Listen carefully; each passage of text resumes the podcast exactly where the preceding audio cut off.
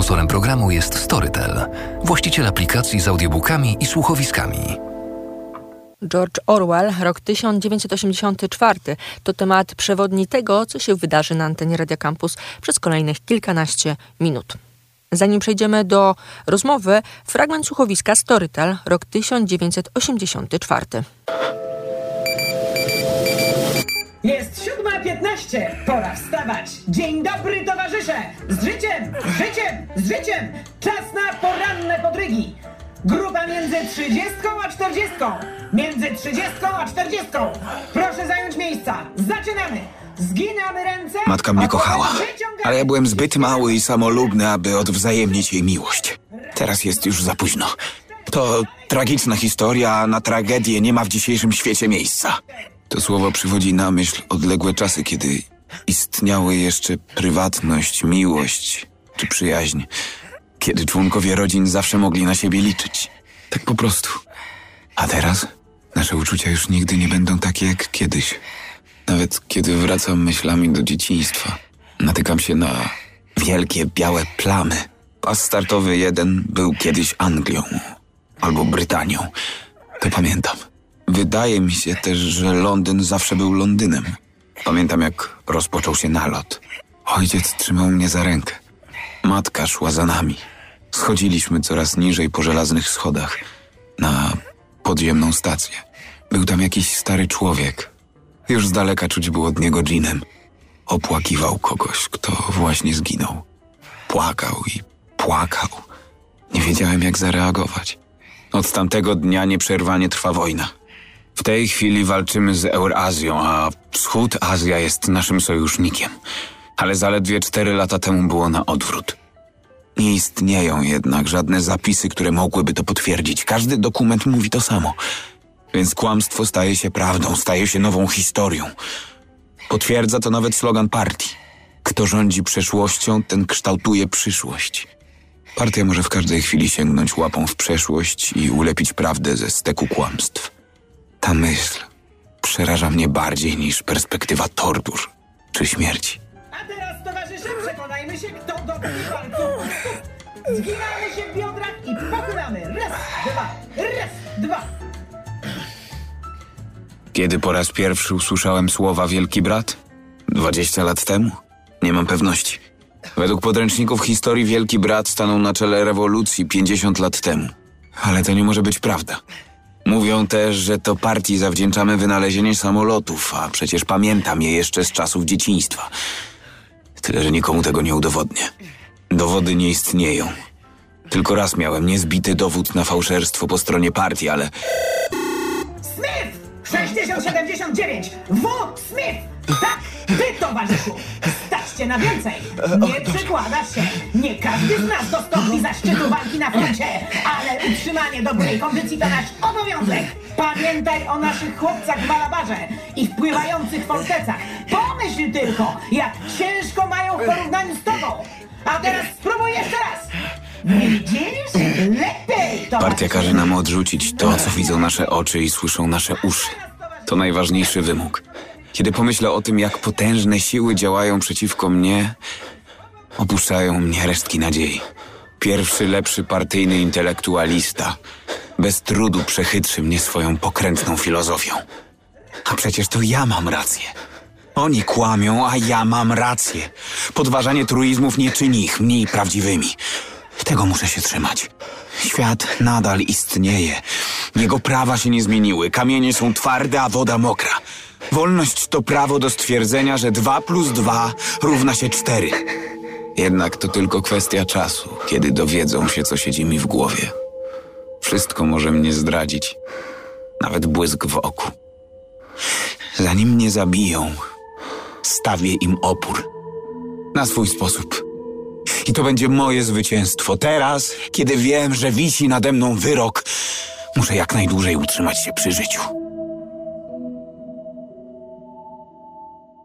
Kolejna odsłona naszych rozmów wokół roku 1984 George'a Orwella. Przed chwilą fragment słuchowiska Storytel, rok 1984.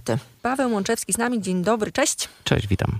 Nasz człowiek, jego teksty, Pawła teksty możecie kojarzyć z naszej strony radiokampus.fm. Tam publikujemy bardzo obszerne artykuły na temat szeroko pojętej popkultury. Paweł także jest redaktorem Aż Dziennika, więc to wszystko nam się pięknie skleja do tego, żeby w tym momencie porozmawiać o tym, co wokół roku 1984 w roku 2022 mamy. Trochę to zagmatwane, bo dużo cyferek, ale chodzi o to, że rok 1984 Orwella, to jak od tych 3 tygodni omawiamy, to książka, która wpłynęła, dzieło, które wpłynęło na lata następujące. No i my w tym roku bieżącym jeszcze do niego wracamy. Zaprosiłam Pawła, żebyśmy porozmawiali o szeroko pojętej popkulturze i takie najbardziej szerokie pierwsze pytanie. Jak odbił się rok 1984 na nam współczesnych ludzi? Co byś pierwszego rzucił? Bo wątków jest oczywiście bardzo dużo, ale na taki pierwszy ogień co możemy wziąć? No przede wszystkim zanim przejdziemy do popkultury, to rzeczywiście chyba pierwsze, co się rzuca na myśl, to jest program Big Brother, który swoją pierwszą edycję miał w 1997 roku i praktycznie sama nazwa tego programu została zapożyczona z książki Orwella. Big Brother był tak naprawdę postacią centralną, wokół której wszystko się kręciło. On był wielkim bratem, który obserwował każdy nasz ruch i sprawiał, że mieliśmy poczuć się bezpiecznie, tak naprawdę w rzeczywistości odbierając nam jakiekolwiek przejawy wolności i postrzegania tego świata według tego, jakbyśmy chcieli go postrzegać. Wszystko było według linii partii i mimo wszystko, ironicznie można to ująć, ten właśnie przykład został przejęty przez popularny show. Początkowo za granicą, później w 2001 roku była polska edycja Wielkiego Brata, który za pomocą kamer rejestrował wszystkie możliwe zachowania bohaterów programu, a my, widzowie, mogliśmy to potem obserwować w swoich domach. Dodam, że to pierwszy taki reality show, bo może nie wszyscy pamiętają, ale to było coś na tamte czasy. Tak, absolutnie tak. To przecierało szlaki. Natomiast akurat tak się składa, że w okolicach właśnie pierwszej edycji, polskiej edycji Big Brothera zaczęły raczkować też portale społecznościowe w sieci, czyli nasza potrzeba, kolektywna potrzeba społeczna, by być obserwowanym, by zaistnieć poza jakimś takim naszym środowisku, poza mikrośrodowiskiem, poza rodziną, poza znajomymi, tylko gdzieś szerzej, gdzieś tam w nas już się tliła, prawda? Czyli zanim powstał Facebook w 2004 roku, kiedy ruszył Facebook w 2004, to już były jakieś tam pierwsze zakusy, by powstawały inne portale, jakby, nie wiem, Friendster w 2002 roku, który był kompletnym prekursorem, gdzie właśnie ludzie rzucali swoje zdjęcia głównie z imprez i chwalili się tym, co potrafią, tylko co lubią słuchać. Był MySpace, nie wiem, czy słuchacze jeszcze pamiętają ten artefakt z przeszłości. Ta muzyka była najważniejsza. To prawda, muzyka była najważniejsza, a poprzez muzykę w jakimś tam stopniu chcieliśmy się określić w szerszym gronie, co nie zmienia postaci rzeczy, że chcieliśmy być obserwowani, tak? Tak optymistycznie rzecz biorąc, przyjęliśmy za pewnik, że obserwują nas tylko nasi bliscy, ludzie, których chcielibyśmy, żeby ci ludzie nas obserwowali. Nie braliśmy pod uwagę faktu, że tak naprawdę obserwują nas obcy ludzie, niekoniecznie zawsze nam przychylni. I to trwa do dzisiaj i tylko się umacnia. To jeżeli chodzi o nasze takie życie codzienne. Natomiast oczywiście cały konstrukt świata orwellowskiego w 1984 roku dość mocno zakorzenił się w popkulturze, o co mnie zresztą trochę też jakby pytałaś i zapowiedziałaś naszym słuchaczom, że będziemy o tym rozmawiać. Jak chcesz, mogę ci przedstawić kilka filmów. Pierwsze z brzegu, które mi przychodzi do głowy, to na przykład film pod tytułem Equilibrium, w którym mamy świat po wojnie, który doszedł do wniosku, że skoro przetrwał 3. wojnę, to 4. już nie, 3. fikcyjną w tym świecie, 3. to 4. już nie przetrwa, a praktycznie źródłem wszystkich konfliktów są emocje, tak więc emocje stają się zakazane. i nie możesz nic czuć. I jest specjalna policja, która sprawdza, czy coś czujesz. I jeżeli, przejawiasz jakiekolwiek symptomy emocji, to automatycznie zostajesz, zostajesz skazana. Co jeszcze mogę powiedzieć? Snowpiercer. To akurat jest i film, ale tak naprawdę na podstawie francuskiego komiksu, gdzie znowu mamy jakąś tam formę postapokalipsy i całe nasze społeczeństwo zostaje, jakie znamy, zostaje tak naprawdę zamknięte w pędzącym po wsze czasy pociągu, który zawsze jedzie i pociąg jest symbolem klas społecznych, ponieważ na przodzie siedzą bogaci i władcy tego świata, a na ogonie pociągu siedzą ludzie, którzy po prostu muszą jakoś przetrwać i mają znacznie gorzej niż ci na przodzie. I co się dzieje w momencie, kiedy tył chciałby być przodem?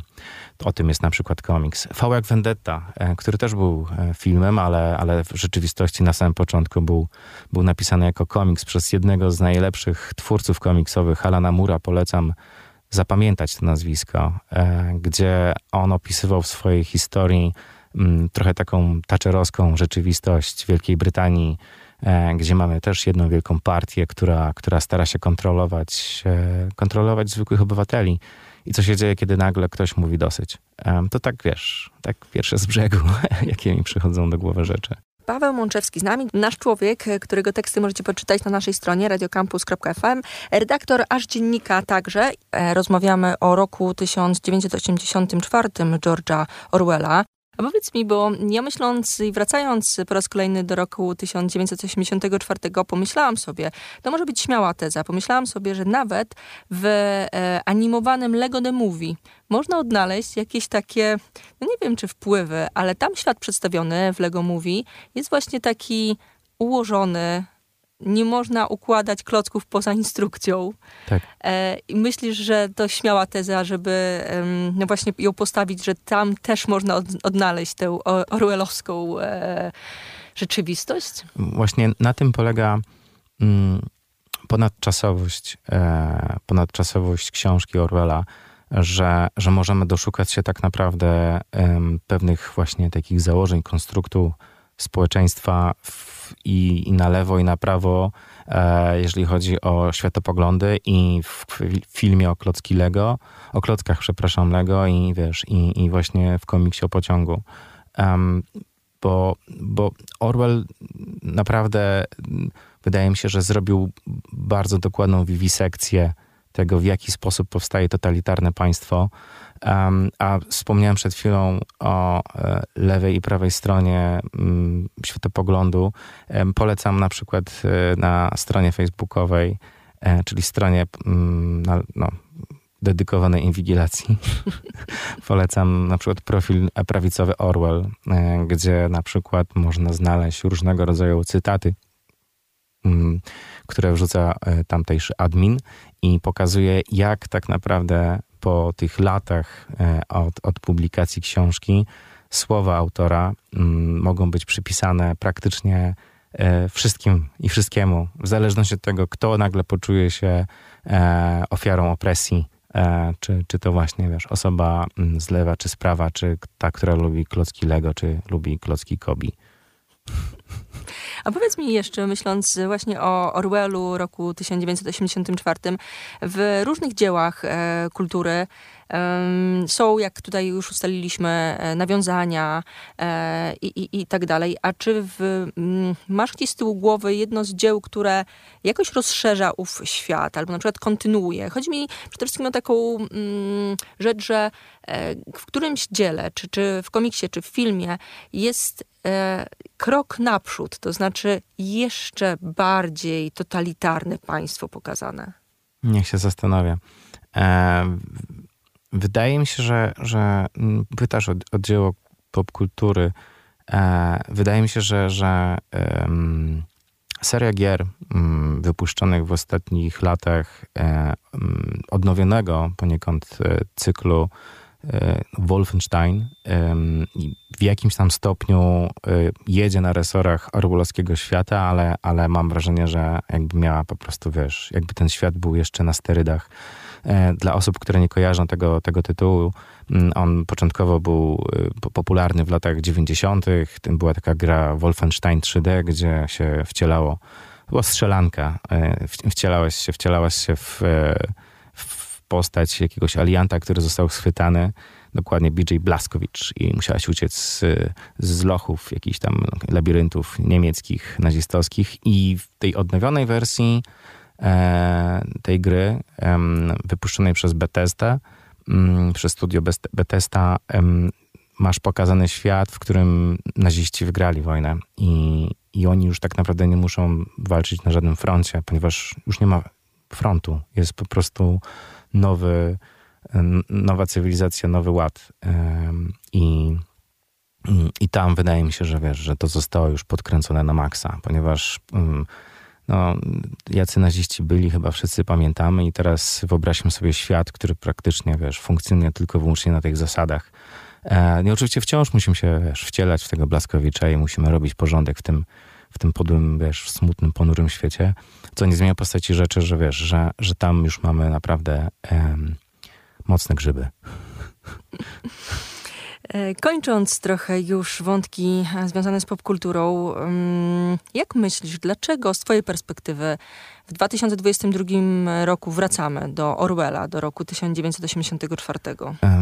Ponieważ wystarczy spojrzeć, co się dzieje obecnie na świecie,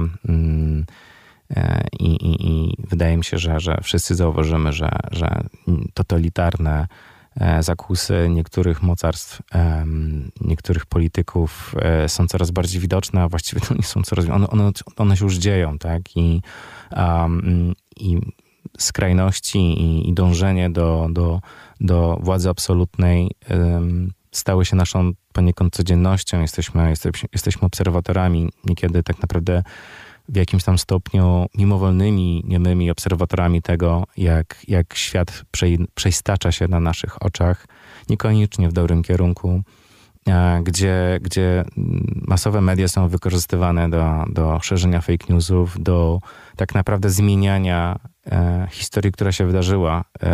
Nasz główny bohater w książce Orwella pracuje w Ministerstwie Prawdy i on zmienia już opublikowane treści, tak by ludzie, którzy w przyszłości będą czytać gazetę, oglądać jakiś materiał, nigdy nie dowiedzieli się o pewnych wydarzeniach. To tak naprawdę dzieje się teraz, już dzisiaj, poza książką.